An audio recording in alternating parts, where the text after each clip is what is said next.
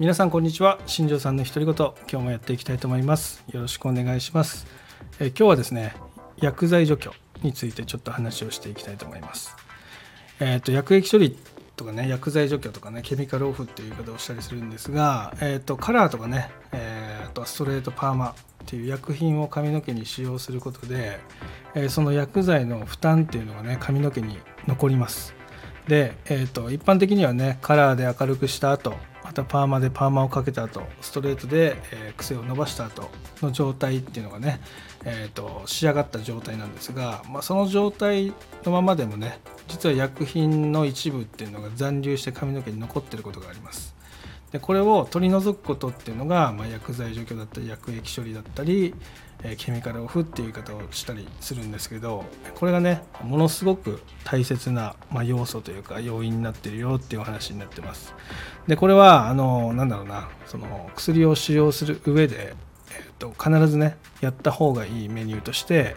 え、考えられていて、え、なぜかというとですね、まあ、前にも話したんですが、まあ、髪の毛っていうのにはね自然注力がありません。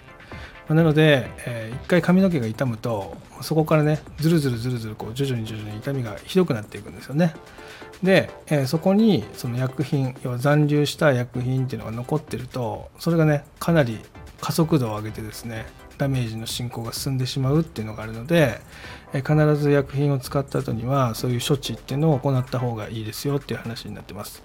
で、えーと、具体的にじゃあどういう部分を、まあ、処理していくのかっていう話になるんですがまずはあの、まあ、カラー剤の場合だとそのアルカリ剤って言われてるもの。ですね。このアルカリ剤って言われてるものが結局その髪の毛をねアルカリ性にしてしまう原因になってるので、まあ、それがねそのままアルカリ性のまま残ってしまうと髪表面のキューティクルっていうのが開きっぱなしになってしまいます。でそれを、えーと、弱酸性に戻す要はアルカリを除去してあげて、えー、元の状態に近づけてあげるっていう処置になりますね。これがまず1つ目になります。で2つ目は、えーと、そのカラー剤これはストレートとかパーマンとかにも含まれてるんですけども過酸化水素って言われてる、まあ、オキシドールですね。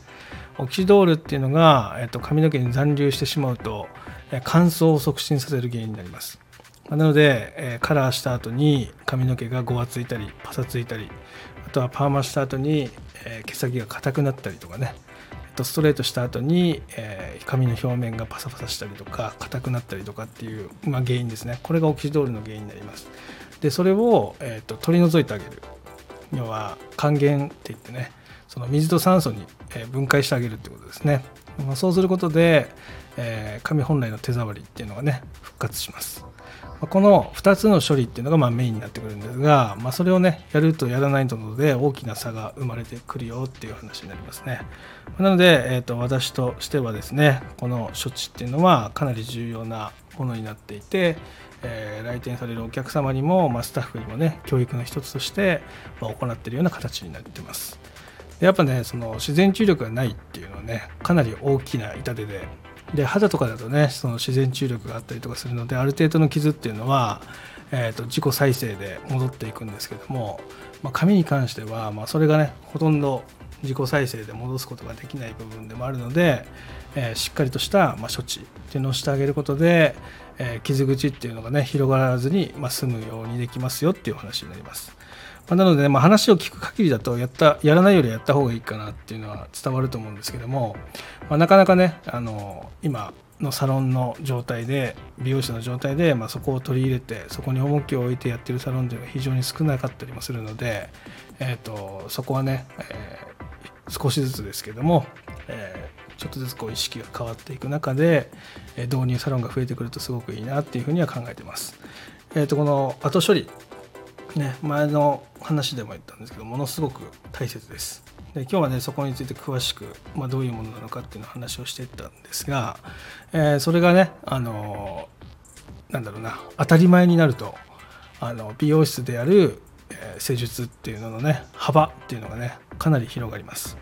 えーと、今まではその痛め続けていく中でこれはやらない方がいいですよこれ以上やったら髪の毛痛めますよって言われてその止められてたその施術っていうのもできるようになったりするしあとはカラーとかでもねその白髪染めをしている中で、まあ、髪の毛を明るくするっていうその施術っていうのが同時にできたりとか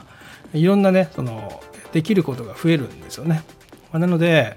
えーと、お客様にとってもすごくいいしその美容室にとってもそのお客様がやりたいって言ったことをその断らずに、まあ、することができるっていう利点もあるので、えー、ものすごく大切だよっていう話ですね。これがあの薬液除去、まあ、ケミカルオフっていうまあものになってきます。その薬事法的にはねその薬液とかね薬剤とかっていうのをね、えー、表現として使うことっていうのはねちょっと NG になってくるので、えー、そこのネーネーミングに関してはね、えー、各サロンちょっと勉強してこういろんな表現の仕方をすると思いますが、えー、とそういうね髪の毛の後処理っていうのをねしっかりこう力を入れてやってる美容室なんかに行くとま、その違いっていうのを実感できるんじゃないかなというふうにも思うので、え皆さんねこう美容師探す時にですね、まあ、そういう項目その後処理髪の毛の、まカラーした後のケアとかっていうので検索して、まあ、サロンを選んでみるのも一つの方法じゃないかなと思って今日は配信を撮らせてもらいました。えー、まあ、なのでですねあの美容室を選定する時に、まあ、一度試してほしいメニューの一つになります。はいですね。今日はね、この辺で締めたいと思います。今日もね、最後まで聞いていただきありがとうございました。ではまた明日。バイバイ。